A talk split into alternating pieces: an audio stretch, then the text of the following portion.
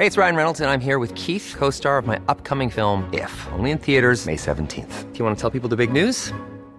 All right, I'll do. Sign up now and you'll get unlimited for $15 a month in six months of Paramount Plus Essential Plan on us. Mintmobile.com slash switch. Upfront payment of $45 equivalent to $15 per month. Unlimited over 40 gigabytes per month. Face lower speeds. Videos at 480p. Active Mint customers by 531.24 get six months of Paramount Plus Essential Plan. Auto renews after six months. Offer ends May 31st, 2024. Separate Paramount Plus registration required. Terms and conditions apply if rated PG.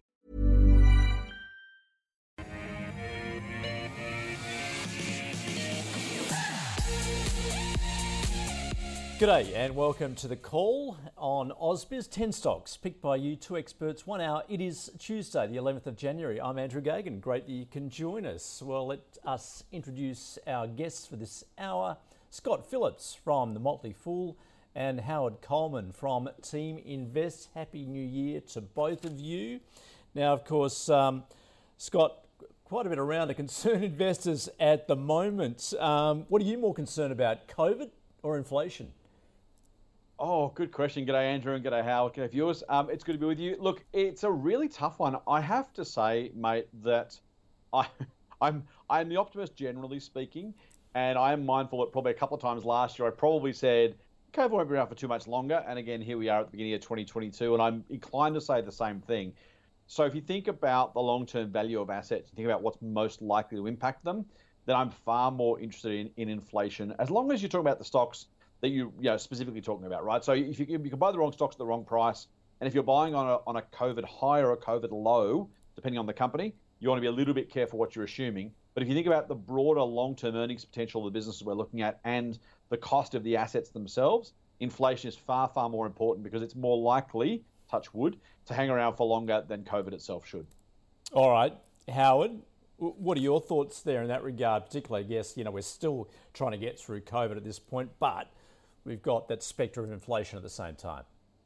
Yeah, I think we're going to find that the same as uh, we've had one or two companies today confess that they haven't done as well because of COVID uh, disrupting supply chains.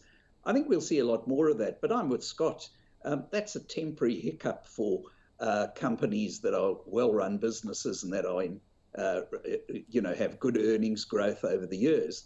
Um, the bigger concern from an investor point of view is inflation.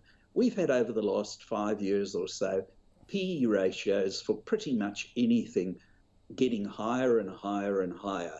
And that's been because interest rates have been getting lower and lower and lower.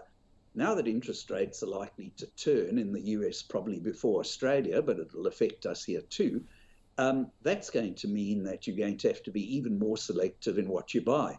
The companies that are um, that have strong moats, um, that can increase, as Warren Buffett would say, that can increase their prices without having a prayer meeting first, um, they won't be harmed by inflation. But all those companies that uh, literally have to have a prayer meeting before they can increase prices because they're so worried their customers will stop buying from them, they're going to be hugely damaged by inflation. Mm. Uh, higher interest rates will cause PEs to come down and that means you've got to be even more selective in the businesses you own and make sure that they're really strong. Well, you mentioned those companies, of course, being hurt by COVID at the moment. Now, Ingham's is one. It is our stock of the day, falling down the pecking order today after reporting unprecedented challenges due to the surge in Omicron. The company is saying all of its sites were experiencing significantly lower levels of staffing availability, which was impacting operations and performance of the group. However, it does expect its production capacity to recover quickly to meet demand and is implementing initiatives to minimise the impacts of COVID. Uh, the market not taking kindly to that update shares off more than 7% at the moment. So, what do our experts think? Howard, Ingham's chicken, winner winner chicken dinner? Maybe not in this case. Oh, well, we can enjoy their products, but it doesn't mean we have to own their shares. Um, looking at the um, company itself as opposed to the products that they produce, um, the uh, debt to equity ratio is enormous, way, way beyond anything that would pass our filters. And their return on equity is incredibly high, which is normally something we would like. But if you look at those two things together, what it really says is they've got very, very little equity on their balance sheet, an enormous amount of debt and very little equity. So it's not a company that any of our Team Invest members would give more than a glance to. They'd see that debt to equity figure, the debt to market cap figure, and they would shudder and say, too much risk. Um, we'd rather be invested somewhere else. After all, you really only want about 20 companies, maybe 25 in your portfolio, you can afford to be fussy. All right. Scott, do you want more chicken on the menu? I remember the old ads, uh, and it used to be Ingham's Chicken, love them, and uh, that sticks in my head. It's a tough one. Um, right now, Howard is exactly right. This is a moderately growing business with a whole lot of debt look, yeah, staples businesses can tend to carry more debt than non-staples businesses, and there are two ways to look at this. The first is Howard says is is this one of your best, you know, 15, 20, 25 ideas? The other is is it likely to beat the market? So, you know, is it a buy from that perspective? After all, your companies that are beating the market, that's in theory. Otherwise, you buy the index, right? So that, that's the other way to look at it. I think the challenge with Ingham's is so twofold. The fall today seems to be completely overdone if you believe management, and we can choose to believe them or not believe them, then this is COVID related specifically. Now, I remember, uh, you have to tell me, Jeremy Siegel it was, uh, on CNBC in the US, who said at the beginning of the pandemic, if every company's earnings in the US fell to zero for 12 months and then went back to normal in the year after that, shares should fall no more than 10%. Uh, the discounted cash flow, if you work it forward, that was his that was his estimate of what they should have fallen. Now, if you look at Ingham's and say, well, hang on, shares are down seven and a half percent ish, is that a permanent destruction of value, or is the COVID blip, as management says, a temporary problem they're going to fix? If it is, and you like the company yesterday, you should like it even more today because you're being given a discount. You're getting a chance to buy it for seven and a half percent less than it cost yesterday. When the future, other than maybe the next couple of months, should be, if management's right, as good as it ever was. And so there's a really different way of thinking about these things. I do agree with Howard more broadly, though. It's not one of the better businesses on the ASX in my mind, simply because it doesn't have the growth potential, it doesn't have the economies of scale or the returns on capital or investment or equity that you would want necessarily to make it one of the top echelon businesses. So, look, if you wanted a, a, a business like this in your portfolio, you wanted some more stability, you wanted a bit of cash flow that wasn't related to just a bank or something else, I can imagine people jumping for it. The other part, uh, unfortunately, if you look at the financials, is they've been all over the place in a good way recently. But the problem is on on balance, it looks like a PE of six times earnings if you believe, or not, not if you believe, if you use the most recently reported numbers. The problem is they were more than double the previous year. So it's something closer to 12 or 15 times earnings based on the previous year's earnings. And like all companies, you should look forward rather than backwards and say, what does the future look like? Nowhere near enough certainty, nowhere near enough growth for me to take that risk. So I wouldn't buy it either. Okay, so that's pretty much an avoid then from both. That is Ingham's. All right, well, let's uh, get into it with uh, stocks picked by you. The first one coming to us is Virtus Health. Jack wanting to know about this, um, and I should mention it is in the portfolio. Now, it's assisted reproductive services company. Um, did have uh, expression of interest for a potential buyout from BGH Capital. Um, and then it forced, then it itself it um, abandoned plans to buy Adora Fertility from Healius. Um, Scott, how do you look at Virtus Health?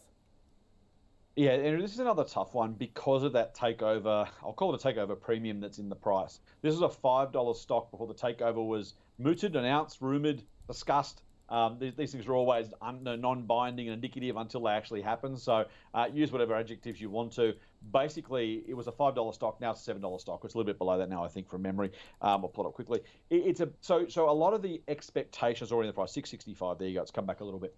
A lot of the expectations are already in the price and that makes it difficult. Now, for us, it's a hold. We, we have it as a recommendation of Motley Fool Share Advisor. It's a hold on that service, so I'll, I'll lead with the headline. Um, it, I really like the business. I think it's a really stable, good cash flow business. There's no real likelihood of the customers going away anytime soon. There was some threat from cheaper competitors that it seems to have seen off. Um, it's a really bumpy business, believe it or not, though, in the short to medium term, because the absolute numbers of fertility treatments it provides is in the thousands. So if you think about Woolies selling millions of products a week, Virtus provides thousands of, of services a year. It's a very, very difficult one to try and put a single number on and say that's what's going to happen in the next three or six or 12 months. So you've got to accept business volatility just because you get that sort of volatility in just low absolute numbers of anything. So that's really important. Longer term, though, really solid, stable business. I expect it to grow slowly because we're all having kids later. The number of fertility services it provides, almost by definition, is likely to grow moderately. It has got some growth potential in Singapore and Ireland in particular, and potentially wider Europe, though I wouldn't put a lot of value on that one specifically. So I like the underlying business, really stable, reliable business. At $6.65, I don't know the value is obviously there. Um, again, some of those things you're getting were free options at five dollars. Now you're kind of paying for them uh, mm. because the growth expectation has been bumped up a little bit. So I like the business. I'd happily hold it if I own shares. We have it as a hold, as I said at the moment. So that's just our our current view. I, I won't deviate from that one. Mm. Um, at a higher price, we probably take the takeover offer. Quite frankly, if it fell back to a lower price absent that takeover premium, we probably take it back to buy because it's pretty good value at five or six dollars. Uh, current price, we'd probably say a hold is about right. Okay, Virtus Health a stable business, says Scott. How do you agree? Yeah, I think uh, one of the things that really bothers me is how stable. Um, we like stable businesses that are growing stably. In other words, the percentage growth each year remains roughly the same, hence stable. This one's stable with no growth. If you look back all the way to 2014, it made $31 million profit in 2014, 32 million in 2015, 33 million in 2016. So that looked quite good. Mm. Then 31 million again in 27, 31 million in 28, 30 million in 29. And then in 20 and 21, it strangely made 20 million in 20 and 41 in four, uh, and a half in 21. Add the two together and divide by two, it's the same 30 million a year. So since 2014 onwards, it's made exactly the same amount of money every year in a market which, as Scott points out, you'd expect to be growing. You'd expect it to be growing for two reasons. Number one, um, we're having uh, society overall is having children later in life, hence more need for uh, uh, fertility clinics. Uh, secondly, more need for pathology as uh, uh, people are getting older at the other end of the scale, and they're supposedly growing internationally. Yet from 2014 to 2021, they've made almost exactly the same amount of money every year. Now, the problem at the moment is with PE ratios overall throughout the world quite high, although this one's not on a particularly high PE. Um, with interest rates rising, will people be prepared to pay the same money for the exact same amount of earnings when interest rates are higher? And I'd say no. So while most of its metrics, other than that, look quite good and stable, um, to me, it looks significantly overpriced and share price more likely to drop than rise in the foresee, you know, in the next few years. So a no from me, but uh, the business not a bad looking business. It looks quite good. It's just going nowhere. You say it's a no. Is it a sell? Yeah. Uh, well, we wouldn't own it in Team Invest members. I wouldn't think. I wouldn't think any of our members own it. Um, probably not. I mean, if you if you already own it yep. uh, and you're comfortable with it, maybe hang on to it. But uh, I, I, would think you you're likely in a few years' time to be able to buy it cheaper than you can buy it now. Okay, the reason I ask that is because it is in the portfolio. So at this point, it stays in the portfolio. All right, let's move on. Uh, Pinnacle Investments, the global investment management firm. Of course, we know a lot of these firms have done so well during the course of the pandemic, given the num- number of investors that have piled into the market. Meg wanting to know uh, it's pulled back recently, but has it been a great, but it has been a great stock and has been mentioned and highlighted on the call in the past. Howard, what do you think of Pinnacle? Yeah, look, a good business. Um, but we always have to remember with all these uh, fund management type businesses, and it's earning money from a, a large number, I think are 18 different boutique fund managers. Um, they tend to do well when the market is rising and they're getting performance fees, and to do particularly poorly when performance fees become less likely to be earned because the market's dropping. Now, um, the share price ran up enormously. It went from, uh, uh, in the past year, from uh, $6.80 uh, as a low for the year to $19.29 in a high for the year. It's now come down to about 13. That's still, um, from a team invest perspective, pretty expensive because it's on a PE ratio of 37 based on an excellent year of earnings when everybody was earning performance fees. So, in this coming year, it doesn't expect to earn as much in performance fees. It's actually said so to the market. Uh, for the half year, it earned less in performance fees than the corresponding half year last year. Um, its share price at 13.21 or so uh, just looks too high. I mean, uh, return on equity is good. It's got uh, minimal debt. Its uh, earnings have been growing, but uh, you know, uh, it, it, I think Team Invest members would be quite comfortable buying it if it got down below 10. So we think it's a terrific company, just too expensive at the moment. Okay. Um, Scott, do you think it's too expensive?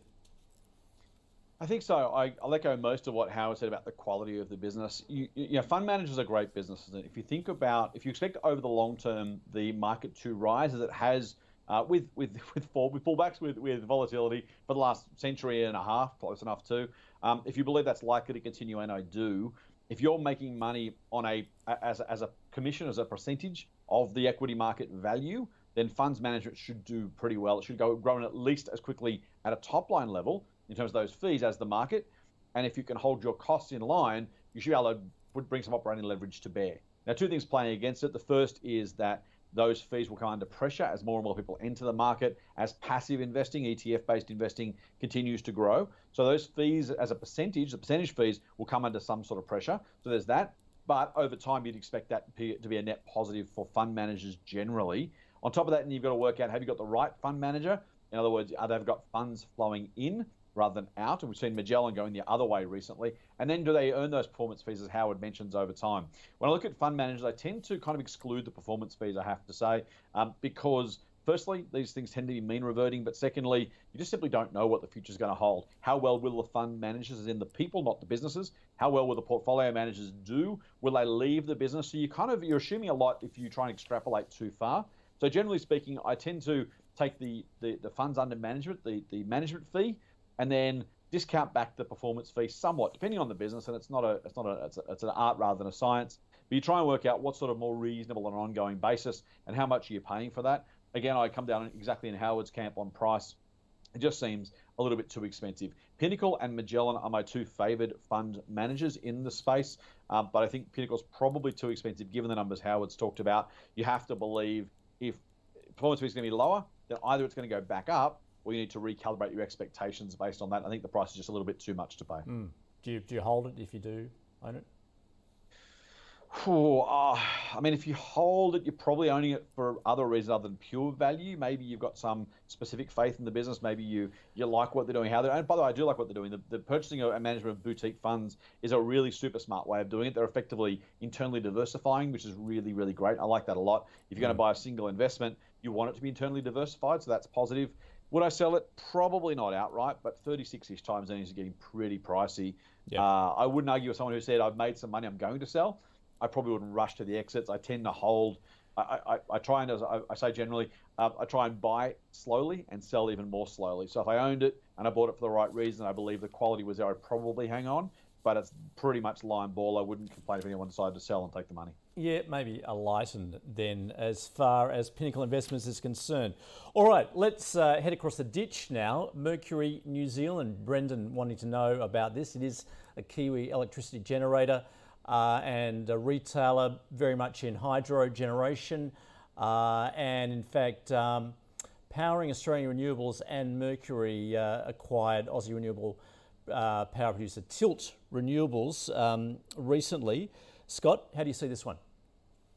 So I really don't love the energy generational retailing space, Andrew. I have to say these are hyper competitive industries where there is almost zero pricing power. The commodity itself is traded on the market, on an internal market, regularly. Um, there's not a lot of room for price growth. There's not a huge amount of room for volume growth. In fact, things are becoming more and more efficient over time.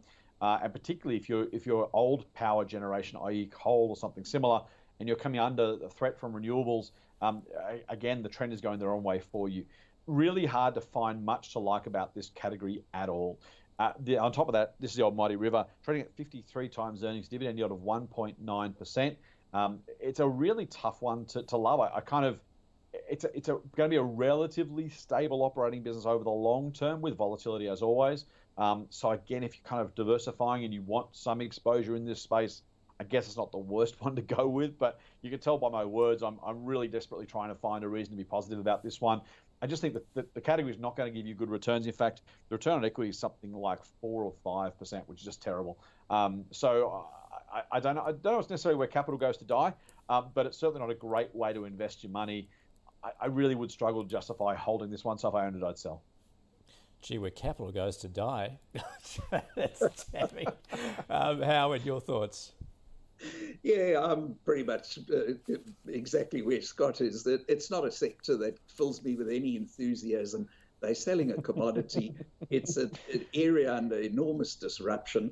Returns on equity from all these companies are really low. I mean, uh, this company's had 10 years in a uh, uh, uh, that, oh, sorry, it's eight years that I can see, uh, three, six, no, nine years that I can see on my software and it's never once had a decent return on equity. It's been in the threes, fours, fives, and sixes.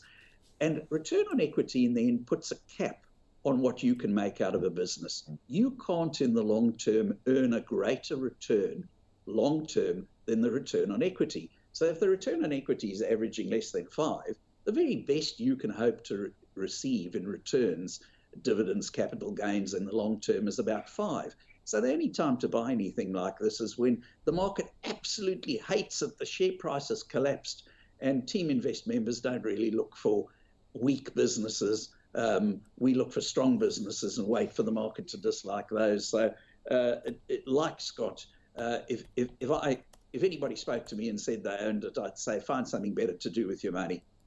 All right, that's a pretty damning indictment there of Mercury New Zealand. All right, let's uh, move on now to BWX. Paul wanted to know about this. BWX, I always think of Brickworks. It's not. In fact, it's probably the opposite if you think about it. It's actually personal care products. Uh, yes. And um, in fact, uh, Bell Potter has a buy rating of $6.10 uh, price target on it. Uh, has been expanding its uh, footprint in the natural beauty and wellness market. It's uh, currently at uh, $4.38. Howard? Yeah, it's, it's a bit hard to get enthusiastic about this company. It's also got very low return on equity. I mean, the last three years, the return on equity has been 3.9%, 5.1%, and 4.7%.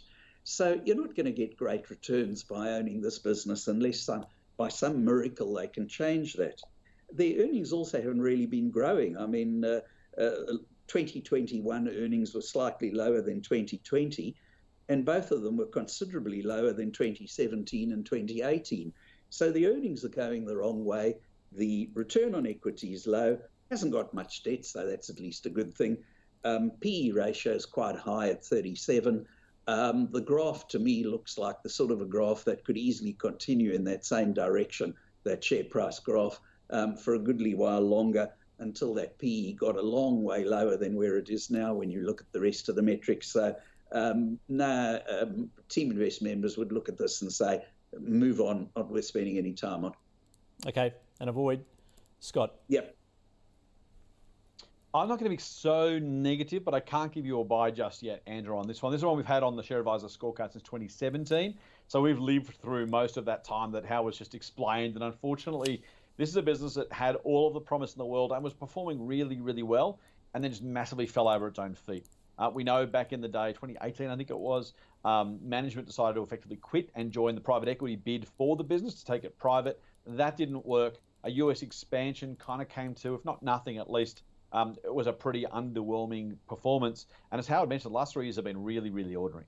So you've got this situation where you've got this great brand, the Sukin brand, that plenty of your viewers uh, will know, like, and probably use. If not, it'll be in a chemist or a cupboard near them.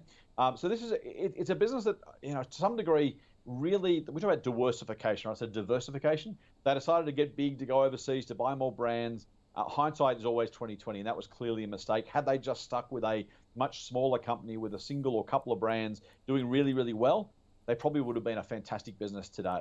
The question for investors is does it manage to dig itself out of this hole, or is it, as Howard says, condemned to continue a pretty middling, pretty mediocre performance? And I'm going to say right now, I don't know the answer to that. Nobody does. If we did, obviously we'd all have a crystal ball. But even more than that, as again as Howard says, the performance isn't yet in the numbers. There is no clear sense that BWX is digging itself out of this hole, and that's the that's the quandary for investors. The flip side, uh, is that I don't think the shares are particularly expensive given the range of outcomes. But it is one of those situations where if you're someone who says, look, I want a, if not a slam dunk, I want a high probability outcome, BWX is not for you because it's very, very possible that on a PE of 30 today, the share price could halve without profit moving if the market simply decides, you know what, we don't believe the future is that bright. We want to give it a PE of 15. Either the share price halves or profit doubles, but the share price stays the same. Neither of those are particularly attractive. At the current price, the current PE, it needs to grow from here to justify that multiple. And the open question is, can it? And I wouldn't blame anybody for saying, I don't know and I'm getting out. As I said, it was a buy for us back in the day pre that deal. It's been a hold for a long time since, largely because the price has jumped back up. By the way, it got down to a, I want to say about two bucks, I think. Um, so we've we've actually done reasonably well by holding rather than abandoning ship. But right now, with the price having come back up meaningfully, you are now in that pivot point of either you say, okay, there's not enough value there, I'm getting out, or I hope, I'm waiting for, I'm expecting there to be a better future than the past. And that's probably the point where it's at now. In 12 months' time, I think we'll know one way or the other. I doubt it'll be on hold for us in 12 months. Uh, maybe another six month period, maybe a couple of halves. We'll know whether management can actually do it or whether this is going to be one of those mediocre businesses that, frankly, just took a, took a great opportunity and squandered it. Uh, but for now, at least, and probably for the next few months, I, I, would expect at least until the next earnings season set of numbers, it remains on hold. Okay, that is a hold then for BWX. Okay, the next one, um, genetic signatures. Uh, Evan saying this uh, company, of course, makes COVID PCR test kits. Well, we know what's going on there right now. That's among other medical test kits. Um, now, Evan's saying big tailwinds with COVID. Interested in the panel's opinion on its future and the metrics around evaluation. Scott. So, the metrics around valuation are really, really difficult because this is a company that hasn't yet delivered an annual profit. And so you're in a situation where you, you can't extrapolate or even not extrapolate, just use past earnings to give some sort of indication of the future. The bigger challenge for me, even if it was profitable in the past, Andrew, is looking at the current circumstance. And, and look, it's exactly the right question. Hey, these guys are doing pretty well on COVID. Should I buy the shares? The, the, the $64 question is how long do we all require PCR or rapid antigen tests? Is this something that happens for the next three years and we got to do it once a week for every workplace? Okay, that's one version of the future.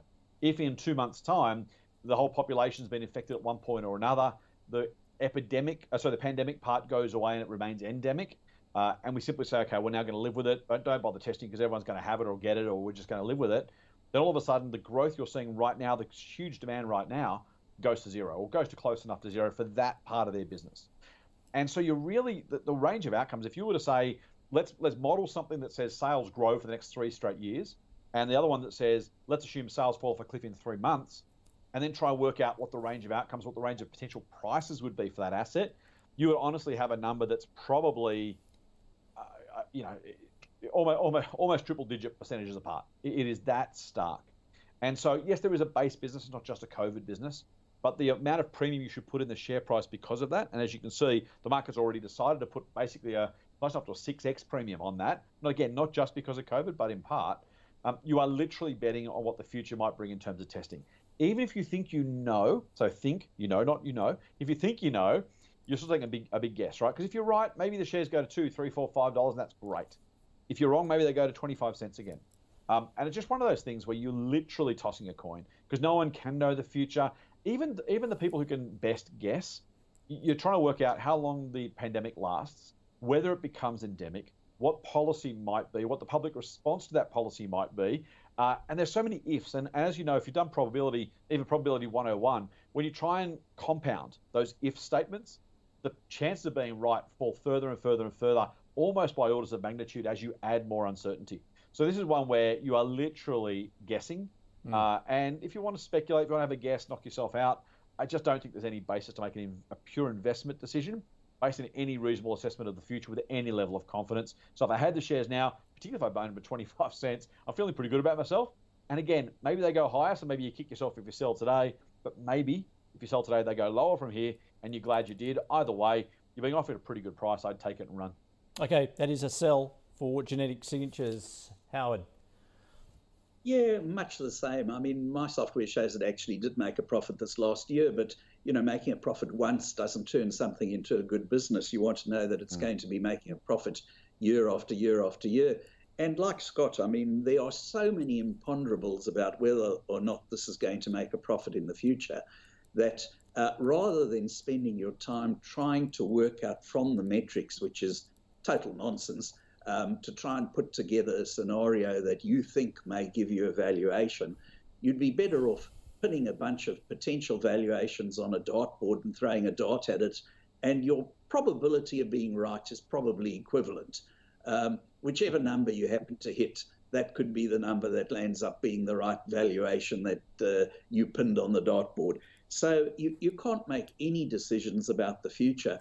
And good investing involves being able to be virtually certain that the earnings per share of the company will be higher and you'll get a capital gain. And if it does pay dividends, you'll get an increasing dividend over the future number of years. That's what good investing is all about. It's selecting the companies where you are most likely to get a high return over a period of time. This, unfortunately, isn't one, but I certainly wish them every success because any company that's doing the sort of work that they're doing, um, the more of them that there are that are successful in the world, the better it is for all of our long term health and keeping away from all the problems of pandemics and anything else that we may get. And uh, seeing as most Team Invest members are sort of in my generation, baby boomers, uh, we applaud any good work being done by companies in health, but preferably with other people's money rather than ours. fair enough. All right, that's genetic signatures. Um, and Evan, hope that answers your question. Too many imponderables says Howard. All right, let's uh, let's summarise the first five stocks plus stock of the day. We began with Ingham's. Um, now uh, it's of course uh, being sold off today. Scott's saying perhaps that's a little overdone potential discount there. Nonetheless, he sees it as an avoid. It is being hit by these COVID problems in terms of the supply chain and its workforce. Uh, Howard also not interested. Our first stock pick there, Virtus Health. It is in the portfolio um, and it stays there because there's a hold from both. Uh, following a uh, takeover uh, potential there, the premium is built into the price, says Scott. Um, Howard saying it's a stable business, but essentially no growth. Nonetheless, it's a hold. Pinnacle Investments, uh, Howard saying um, does well when the market rises, but he's uh, seeing it as expensive. So no, uh, he thinks you maybe consider it a cheaper price. Uh, Scott's got a hold on it. Uh, once again, he also, also thinks it's a little too expensive at this point. Mercury New Zealand didn't come out well. It's a sell from both. Uh, zero pricing power says Scott, not much to like, uh, or his quote, where capital goes to die. Perhaps uh, Howard uh, sees enormous disruption in this uh, sector. So yeah, it's it's a sell from both. BWX, the personal care products company, Howard's saying earnings essentially going the wrong way. He's avoiding it, and Scott has a hold on it though. Does he says did have a lot of promise, essentially failed to deliver at this point. And just finally, the genetic signatures. Um, yeah, because um, Evan wanting to know about the metrics around evaluation. Scott saying just too many unknowns. You, are taking a bit of a bet on the future. Um, Howard agrees. A sell from both. All right, let's move on to our sixth stock, and this is Jervois Global. Um, now, uh, Trifky17 from Twitter wanting to know about this. It's a battery metals company. He says, Can you please review it? Uh, Ex Glencore executives who are wanting to build a big business uh, was taken over from 2017. In fact, last July it approved a $92 million capital for constructing a US mine with a process facility and commissioning penciled in for July of this year. Howard, how are you looking at this one? Yeah, um, the company's losing money uh, heavily every year at the moment. So um, at the moment, it's a great idea, perhaps, and battery metals all sounds very positive. Of course, everybody in the world is thinking the same and rushing in to produce battery metals, which means we probably have a glut of them anyway. Um, but it's losing money, and the amount of money it's losing has increased in 2020 from 2019 and uh, 2018. It's a December reporting company so its annual report will be out reasonably soon. Um, there's really nothing in its metrics that's to like about it, and the only possible positive you could say is it's run by people who uh, had built up a fairly big business or a very big business Uh, in the case of Glencore, we, you know, so ex Glencore executives, they hopefully know what they're doing.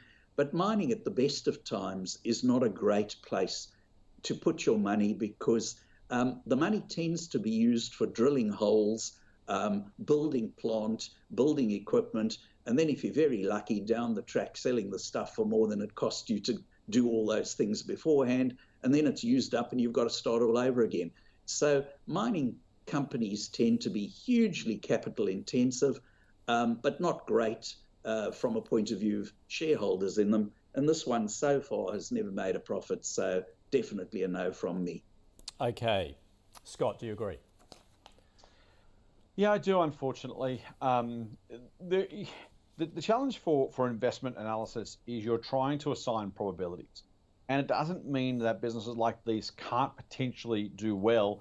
Um, there would have been a time when Fortescue was 20 cents, and I would have absolutely said at that point there is no investment grade basis for buying the shares. Now, in hindsight, that makes me look really stupid, and I'm completely okay with that because the occasional winner doesn't justify a, a kind of a carte blanche approach to, well, maybe one day they might, so maybe I should and that's the problem with all this sort of stuff. So there is no current volume. Maybe you know there is there is a deal, there is some money being raised, there is some commercialization planned, but you have to believe in a volume at a price at a cost to a market over an extended period of time. Like literally, that's the math of, of investment analysis, right? So. Um, you know, if you if you can if you can reasonably assess with a degree of confidence what that future production will look like in volume terms, and then work out what the market might pay for that volume, and then work out what it might cost them to get out of the ground, roll those numbers up and discount them back. And by the way, if this sounds complex, that's the point because right now you've got none of those available to you. The management will have a high degree of confidence because that's why they're in the business in the first place. They're desperately hoping it's true, and they may well, a la Twiggy, be able to do exactly that or not.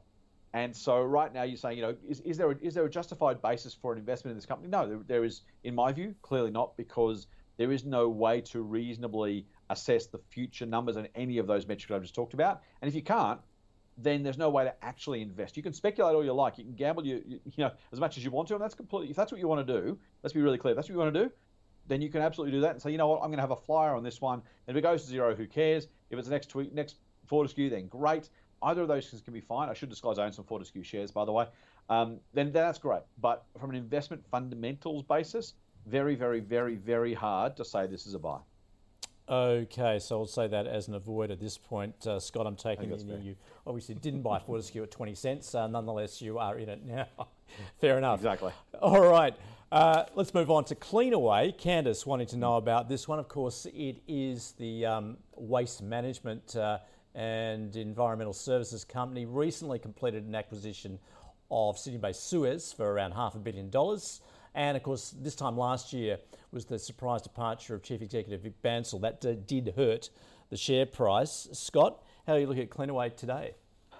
So this is one of those businesses we talked about before, stable businesses and, and all that kind of stuff. Cleanaway is almost the poster child for that. With the occasional volatility on the share price itself, the earnings growth since 2015 has been this really nice, slow, steady upward slide. A couple of years flat, then a bit of a jump, then a year flat, then another jump they're finding new ways of doing more business. So revenue is growing, profits growing. This is exactly what you'd want to see from a business that was, uh, yeah, a very stable, moderate growing business. If that's the business that you're in. And waste management, generally speaking, is a good business to be in. It's getting better by the day, by the way, because the regulations around this continue to get tighter and tighter and tighter.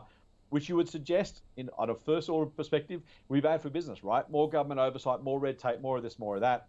That's true across the industry.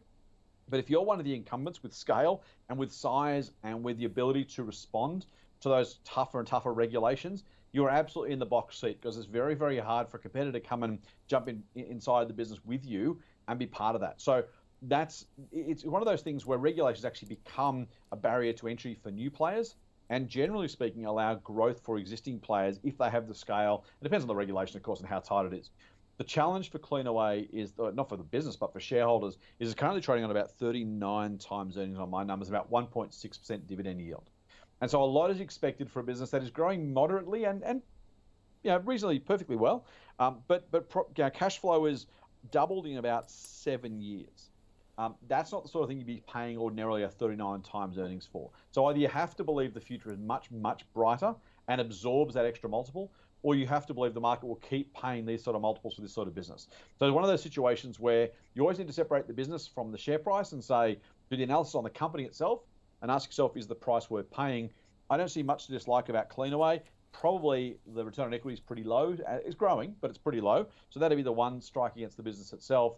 Moreover, though, even if I owned the business and it was 39 times, if you're a seller, you're getting a great price. 39 times earnings for a for a garbage collector is a great business, great price, I should say, um, for a pretty good business.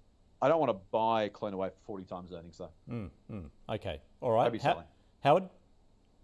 Yeah, I mean, uh, that, that pretty much same sort of thing. You know, earnings are growing slowly, uh, but steadily, which is quite good. Return on equity is far too low to justify uh, expect, expecting greater returns on this company, and you're paying a roughly 40 PE ratio for it. Now, if interest rates in the US do have three or four increases in the next year, 18 months or whatever, mm. as um, the market seems to think at the moment, you're not going to get a company with very slow growth like this and low return on equity trading on a PE of 40. So if you own it at the moment and uh, you're being offered a PE of 40, probably the best thing to do is to say thanks for the money. Uh, I'll have the money and get out of it. But um, you know, uh, uh, as Scott says, it would either have to do dramatically better than it's been doing up till now, uh, or the share price is going to come tumbling down uh, based on the uh, PE being where it is at the moment. So mm. definitely a no from us. Okay. All right, I'll take that as a sell from both. All right, uh, to our eighth stock. Uh, should just uh, remind you, we've actually got to finish early, so I've got about 10 minutes to get through three. Uh, Syrah Resources. Um, now, you don't have to mention Tesla and people will get excited. Uh, in fact, this is the minerals and tech company. It has detailed an agreement with Tesla for an offtake agreement, in fact, to supply natural graphite from its uh, facility in Georgia in the US. Howard, Syrah Resources, what are your thoughts? Yeah, um, uh, you know, the one in Georgia is a bit positive. The other one's in Mozambique, which has got lots of um, uh, uh, uh problems with uh, um, people being killed all over the place at the moment. So that's not so positive. Uh, company hasn't made a profit since it's been listed. It's got year after year after year of losses. So uh, it may have signed an agreement with uh, Tesla, but unless it can run its business profitably, it's not an investment. And um, there's nothing in its metrics that makes me positive. So, seeing as we need to keep this short, uh, a no from me. Okay, all right, and of course, uh, Scott, you just see that share price there in the past 12 months has run up hard just in the last uh, couple of months. Yeah, the last the last couple of weeks really in particular, and it does correlate very very nicely with that five letter word you mentioned, which is Tesla, of course, Andrew. Um, it, what, what I thought was fascinating is if you have a look at the so so they mounted an offtake agreement with Tesla, the share price shoots up. I want to say the best part of 50%, right? So which sounds great. Then the company puts out a couple of days later an announcement. I'll just read this quickly and then we'll move on. They say um, the offtake obligation is conditional on the parties agreeing to the final specifications. Uh, dot dot dot uh, and achieving final qualification, additional satisfaction by no later than 31st of May 2025. The, term, the agreement may also be terminated if production has not started by the 31st of May 2024, etc., etc.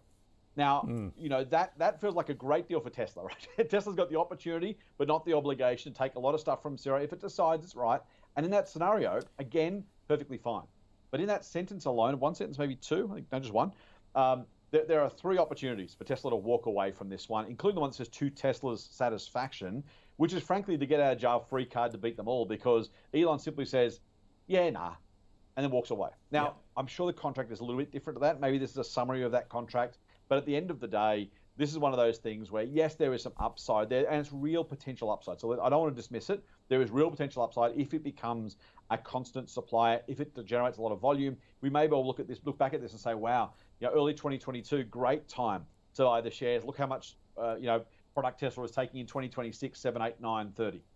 But right now, this is one of those things. You don't pay 50% more because there is a chance that at some point in the future, in three or four years, Tesla might be taking, you know, meaningful volumes. Um, again, that's that's in the speculation territory. And again, if you want to speculate on that, mm. feel free, knock yourself out. You can't invest on that basis because there is simply no way to handicap those odds. And if you are, 50% more on that basis is just way too excitable. So, yep, if it, if it comes off, shareholders will say, "Sir, told you so," and fair enough. if you're if you're framing the odds of this, if you're if you're a bookmaker, look honestly, you know we shouldn't conflate gambling and, and investing, but the idea of setting the odds for an outcome. What is the likely probable outcome of that? What are the chances of that outcome? If I get that outcome, how much will I get paid? It's not so different to setting a book. And so if you think about if you're a bookmaker saying, hang on, I need, I need to handicap those odds, you're probably not paying 50% more than you were the week before, I don't think. Yep. Um, just not enough volume, not enough sales, not enough profit to justify the current market cap I'd sell if it was me.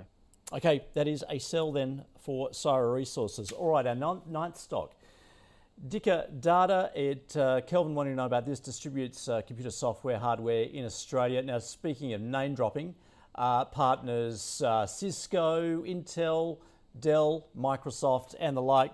Scott, Dicker Data. Very 1990s, Andrew. Unless you unless you're partnering with Tesla, you're you're not in the game at the moment. You know that.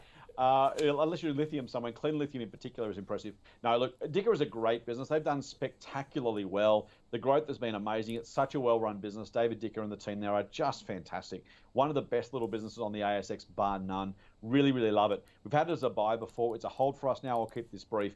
Um, you're paying 40 times earnings for a business that has grown fantastically, but is getting bigger and bigger and bigger, and the market opportunity left to grow into is simply not as big as it used to be you kind of have to do some really, really clever maths to get to a meaningful market outperformance from this price at that multiple. If anyone can do it, frankly, it is Dicker. Hence, we're not selling. Um, but I, I can't, you can't buy Dicker at 40 times earnings without having a meaningful additional market to grow into. If they get there, then that all bets are off. Right now, it's just too expensive. It's a hold for me. Okay, it is a hold. Uh, how do you agree?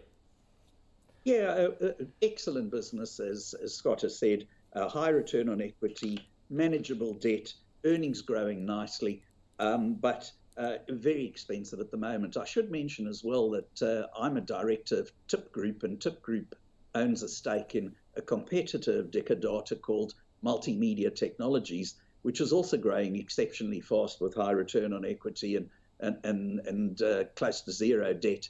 So uh, um, take it as you like. I'm obviously got some bias here, but uh, the business does look good. The share price looks too high.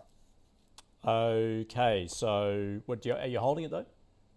Yeah, if you owned it, I if yep. I don't own it, but if I did own it, I would hold it simply because uh, it's a great business and not that many great businesses around.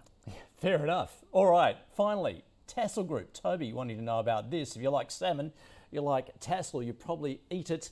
Uh, a lot of M&A activity in the sector um, recently too. But of course, you also got to factor in that this is a company that's a mercy of nature uh, and also environmentalists um, having issues there just as far as its business in Tasmania in particular is concerned. Howard, how are you looking at Tassal? Yeah, well, I'm never enthused, and Team Invest members are never enthused about things that are at the mercy of nature. Um, and add in the environmentalists, it makes it worse. But um, earnings per share have not done well. Um, it was earning well over 40 cents a share in 2017, over 30 cents a share in 2018 and 19 and 20, and now it's 20 something cents a share. So the earnings are going backwards. And that's not the kind of business you want to be invested in because, in the end, the price of a share is its earnings per share times its PE. If the earnings per share are dropping, um, the only way you can get ahead is if the PE is rising. And I don't know why the PE would be rising if the earnings were dropping. So it's not on a very demanding PE at the moment, but too many things wrong with its metrics. Um, so no from me. Okay, and Scott. Yeah, if you wanted to be positive on Tassal, you would take some sort of bounce back thesis. Uh, earnings in the most recent year, as Howard mentioned, are meaningful, meaningfully below almost all of the previous eight years, I think, from memory. Um, cash flow has been all over the place. Actually, not bad, but not, not as good as it had been in 2016 and 17 this is a non-growth business thus far. It's trading on 13 times earnings. It doesn't need to grow that much to be market beating from this point. If you do the algebra, um, it can do okay.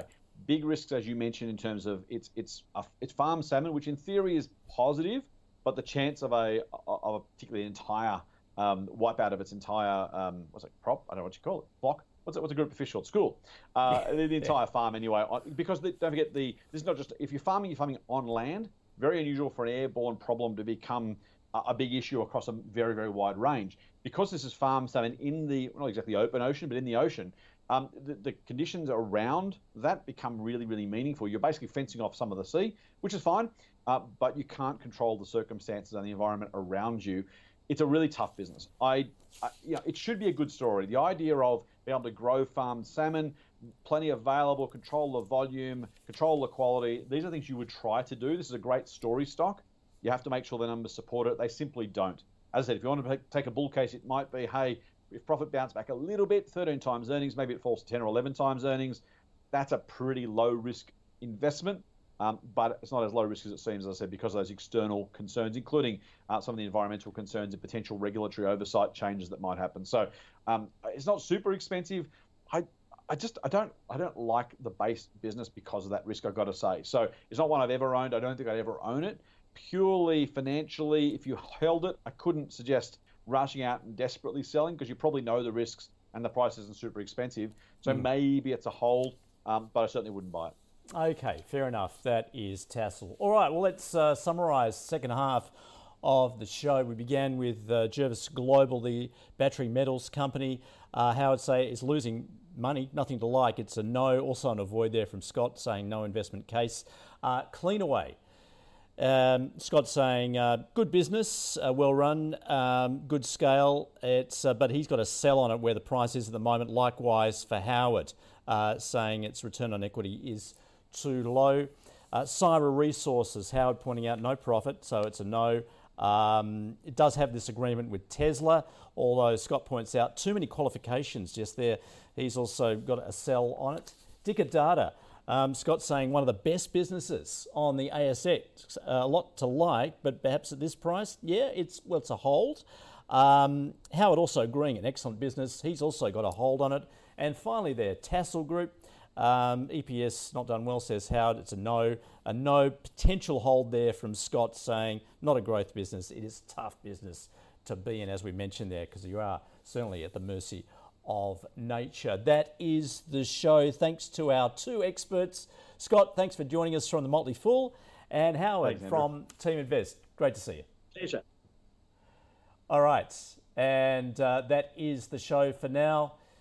And any stocks you'd like us to cover, flick us an email. The call at ausbiz.com.au, or you can tweet us at ausbiztv. And a reminder where to find those stocks we have in the calls portfolio. You can head to ausbiz.co forward slash portfolio. Thanks for watching.